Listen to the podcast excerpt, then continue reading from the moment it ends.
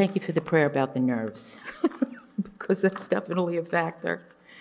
Uh, Let me see if I can find page one here. Um, I want to say good morning, family.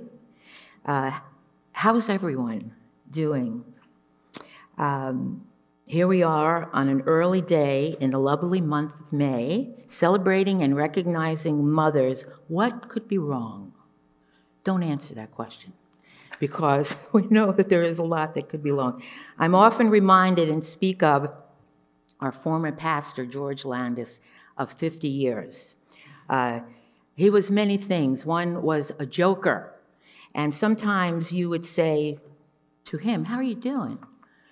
Oh, he said, I was able to get up and take a little nourishment this morning. He was capable of a lot more than that. But if you can say that this morning, you got up, you're alive, you were hungry for some food and had some, we're already blessed. We've already been so blessed by the Lord. By way of honoring our mothers this morning, I wanted to start with the scripture in Exodus 20:12 that says, "Honor thy father and thy mother, that thy days may be long upon the land which the Lord thy God giveth thee." Doesn't say anything about merit. uh, that is, what kind of a mother you have or had, because we know there's a great variety of mothers and their roles. Did you have one of those idyllic mothers who lived up to all of your expectations, or was your experience something different? Because, bottom line, mothers, we're all human. But we are to honor them. Uh, we're told that in the scripture. So I'm going to start out by honoring my mother. Now, some of you have been here for many years. I, I say that we came here in 1979. And in about 1980, Pastor George Landis asked me to speak on Mother's Day. Oh, I was shaking in my boots, didn't want to do it, couldn't say no. 42 years later, the job was almost never taken from me. So uh, here I am. And so you've heard me honor my mother before, but I'm going to do it again. Solveig Andresen.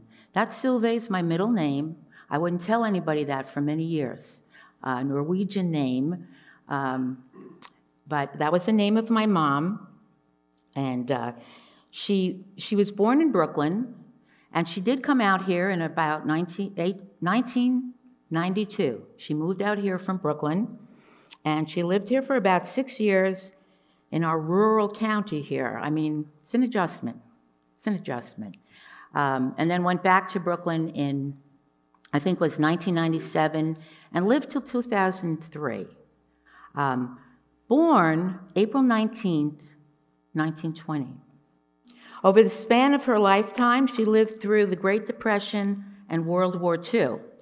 And one of the outcomes of that life experience was that she could not abide waste.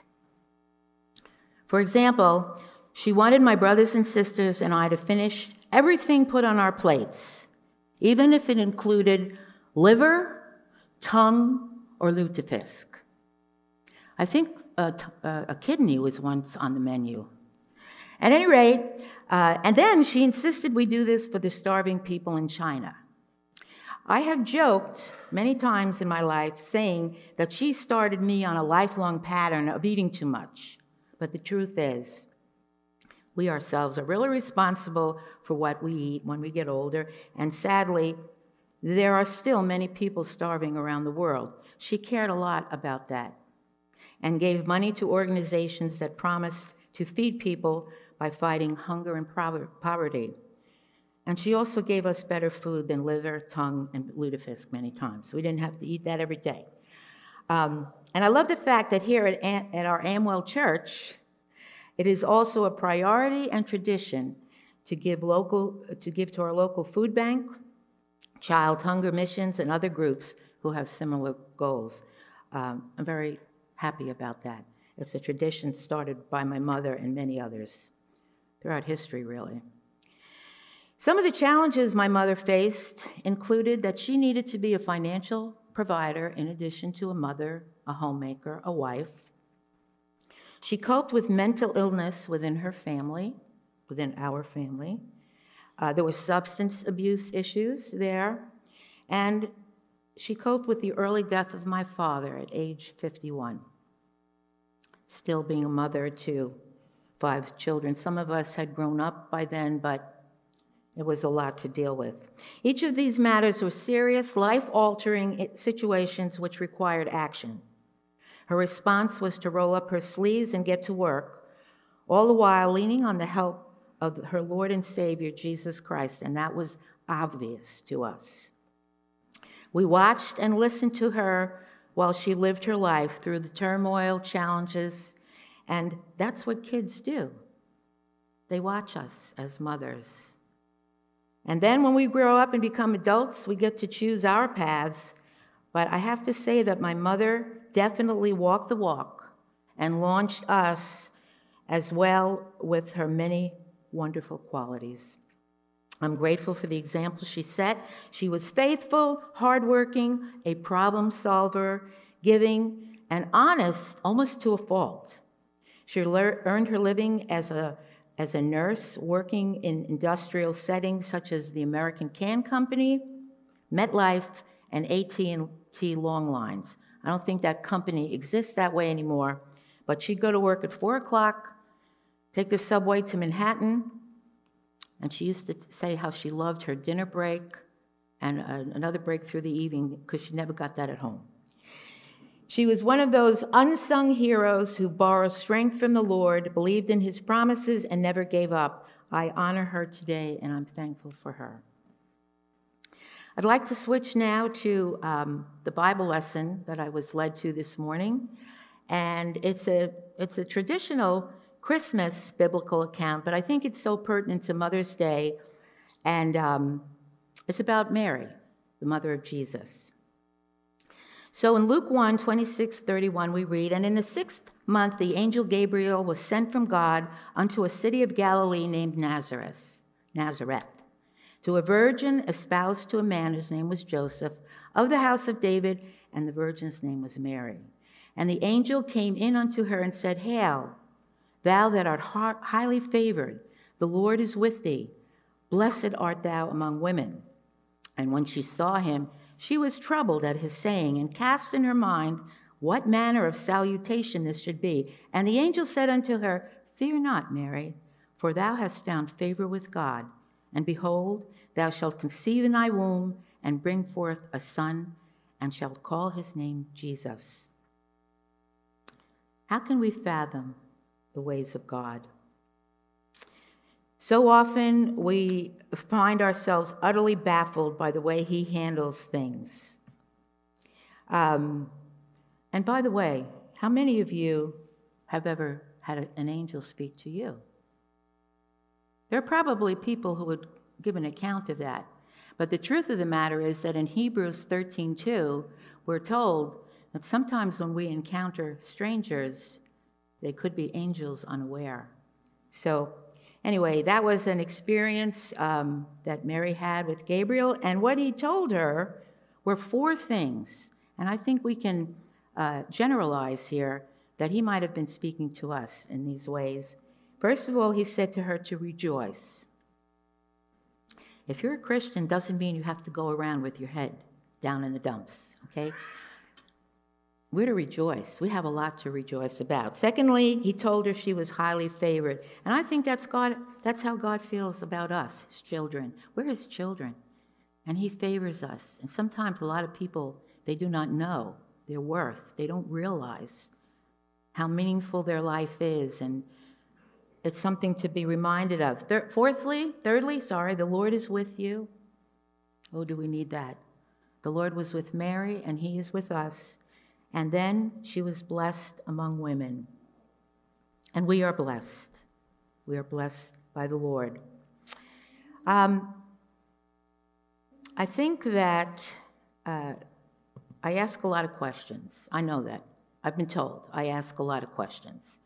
And, uh, but one of the questions I have that probably won't get answered until I get to heaven is I just wonder about that favor that Mary had that she was chosen to carry Jesus. You know, because I, I know that God loves us so much, He sent the Son to die for us, but she was chosen. Anyway, that's a, an answer for another time. Moving on to uh, the next scripture I chose in Luke 1 46 4, through 43, we read the Magnificat. It's this passage of scripture is called the Magnificat. And um, it says, And Mary said, My soul does, doth magnify the Lord, and my spirit hath rejoiced in God my Savior, for he hath regarded the low estate of his handmaiden. For behold, from henceforth all generations shall call me blessed. For he that is mighty hath done to me great things, and holy is his name. And his mercy is on them that fear him from generation to generation. He hath showed strength with his arm. He hath scattered the proud in the imagination of their hearts. He hath put down the mighty from their seats and exalted them of low degree. He hath filled the hungry with good things, and the rich he hath sent away empty. Mary said this after she had just seen her son crucified on Calvary's cross. Any mother who has witnessed, witnessed never, alone, never mind lost a child, witnessed the death of her child, has experienced one of the hardest experiences one can encounter in this life. But despite that, what does she say here? She magnifies, extols, lauds, praises the Lord. That had to be so hard, but she did that. Her spirit has rejoiced in God, who she recognizes in this passage as her Savior. Again, we are to rejoice, but boy, aren't there times in our lives when it's so hard to rejoice? And then she says, God has held her lowly estate in high esteem. I love this truth. So often people seek greatness and they will do anything to achieve it. People may define greatness by having wealth, fame, power, or something else they desire. How about this question? How about if you were the king of the entire universe and had everything? Hard to imagine, but try. You could do anything.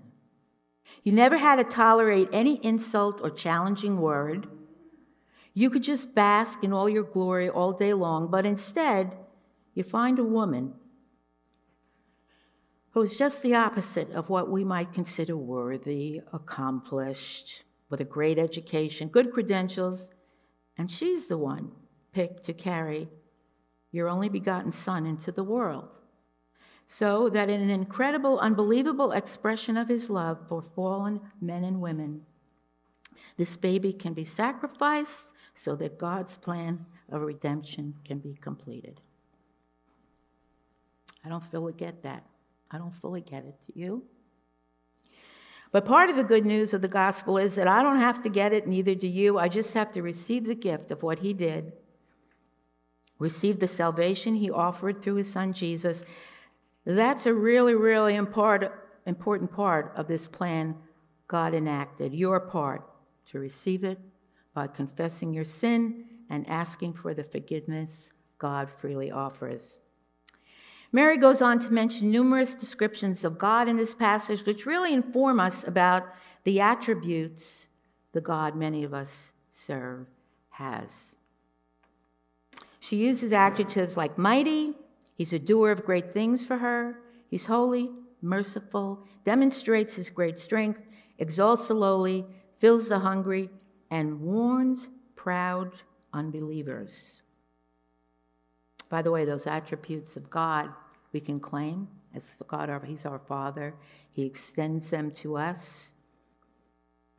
Um, I just want to make one more point about this passage, though. Um, I'm no military expert. The closest I ever came to that was my experience in corrections. But I do believe that one of the goals in the military is to never underestimate, never underestimate your adversary. There's a military person right there. And it's a very big mistake made by unbelievers, the mighty, the proud, and the rich, who think there's no consequences to thumbing your nose at God. they're free to have at it. He allows it. But um, God talks a little bit in this passage about what can happen to them. He'll take people off a throne, He'll scatter them. Um, it's not a good position to be in. So we get a little frustrated these days by some of the things that we hear. But it's not over yet, you know, and if that's the path you choose to do that to God, we would urge you not to do that. The Bible does also, but anyway, don't underestimate your adversary. And to some people, their adversary is God.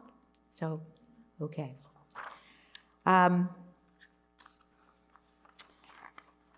I, I asked Sherry, and thanks to Sherry, you have a copy in your bulletin this morning of the poem entitled, The Hand That Rocks the Cradle is the Hand That Rules the World. By the way, I have to thank Sherry and a number of people who really helped this morning be part of this program. If you look at that, uh, let's see, the first phrase, I, I don't have, the first portion of it says, Blessings on the hand of women, angels guard its strength and grace. In the palace, cottage, hovel, oh, no matter where the place, would that never storms assailed it, rainbows ever gently curled, for the hand that rocks the cradle is the hand that rules the world. This poem reminds me of the extreme vulnerability of children and the power, responsibility, and influence mothers can have over them. The tasks of motherhood are huge, and they often require help from many sources, the most important being the Lord. But um, it's an incredible um, coupling and, and such a contrast with that last phrase the hand that rocks the cradle is the hand that rules the world. How does that happen? Of course, not every child raised by their mother becomes a world ruler, but every ruler who ever lived had a mother. And what did her life of mothering contribute to how the ruler ruled? If I shared this quote with you, with you, would you know who said it? Would you know the author? Ready? God bless my mother, all that I am or ever hope to be, I owe to her. It was made by a man you've heard of, a man who grew up, grew up in a poor family and whose education came by self teaching, didn't go to school. He initially labor, labored in lower level type jobs in relatively obscure places. His life was filled with great personal loss and failure. But the last job he held before his death was President of the United States, beginning in 1860. His name was Abraham Lincoln, and he led this country through one of its most perilous eras, the Civil War. Many people think he was one of, if not the greatest president we ever had. And who does he credit for what he became? His beloved mother. Her name was Nancy Hanks, and she died when he was nine years old. Children carry what they are taught and how they are treated into their adult lives and affect many other people in very important ways, such as their future family, the job situation they'll be in, their community. I don't care how good of a mathematician you are, you just can't calculate the value or put a price on what a mother does. Can't do it. The goal of my message today has been to honor our mothers and our Father God who created them. I think we have a wonderful assortment of godly mothers right here in our Amwell Church. I've looked up to you and known you and worked with you and worshiped with you for many years. And within this group, there is a category of women who mother special needs children. Children who need extra care, understanding, patience, resources, and protection. You go about your life working, sacrificing, praying, loving, and finding joy in that precious bundle of life that God gave to you. You all inspire us and humble us as we see how God works in the lives of people who call upon Him. And I thank you for that example. Each of you are part of a band of unsung heroes. but God knows and sees. And thus endeth the lesson. family.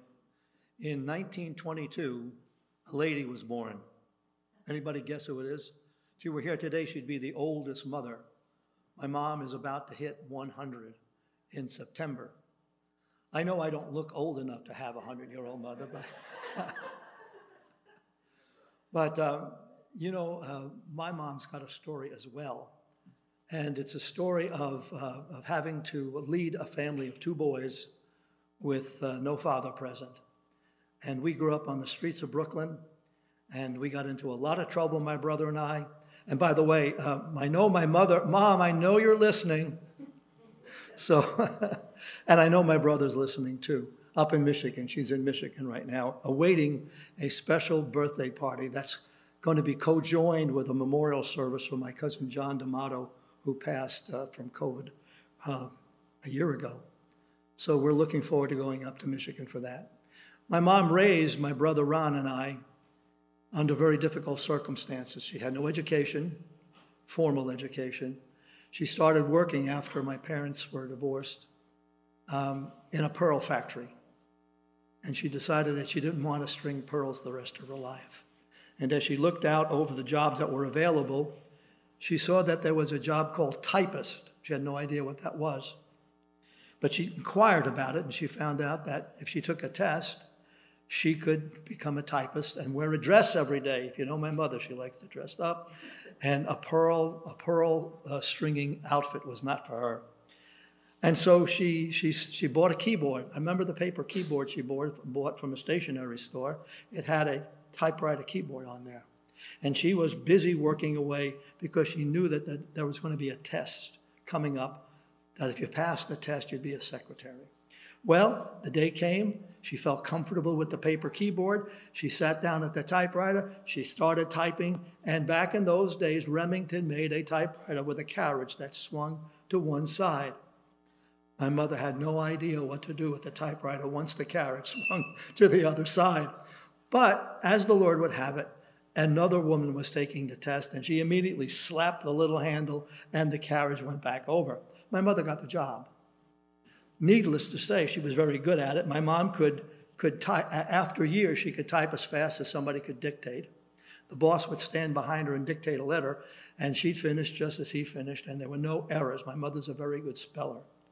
And she went on to become an executive secretary for Brooklyn Eye, Ear, and Nose Hospital Administrator. Those are the kinds of things God allowed her to, to complete. Uh, my brother and I uh, grew up under those difficult, impoverished circumstances, but we never felt that way. We always felt that uh, there was, with God's help, there was nothing we couldn't do. And I stand here to, with you this morning under those conditions saying, with God, nothing is impossible.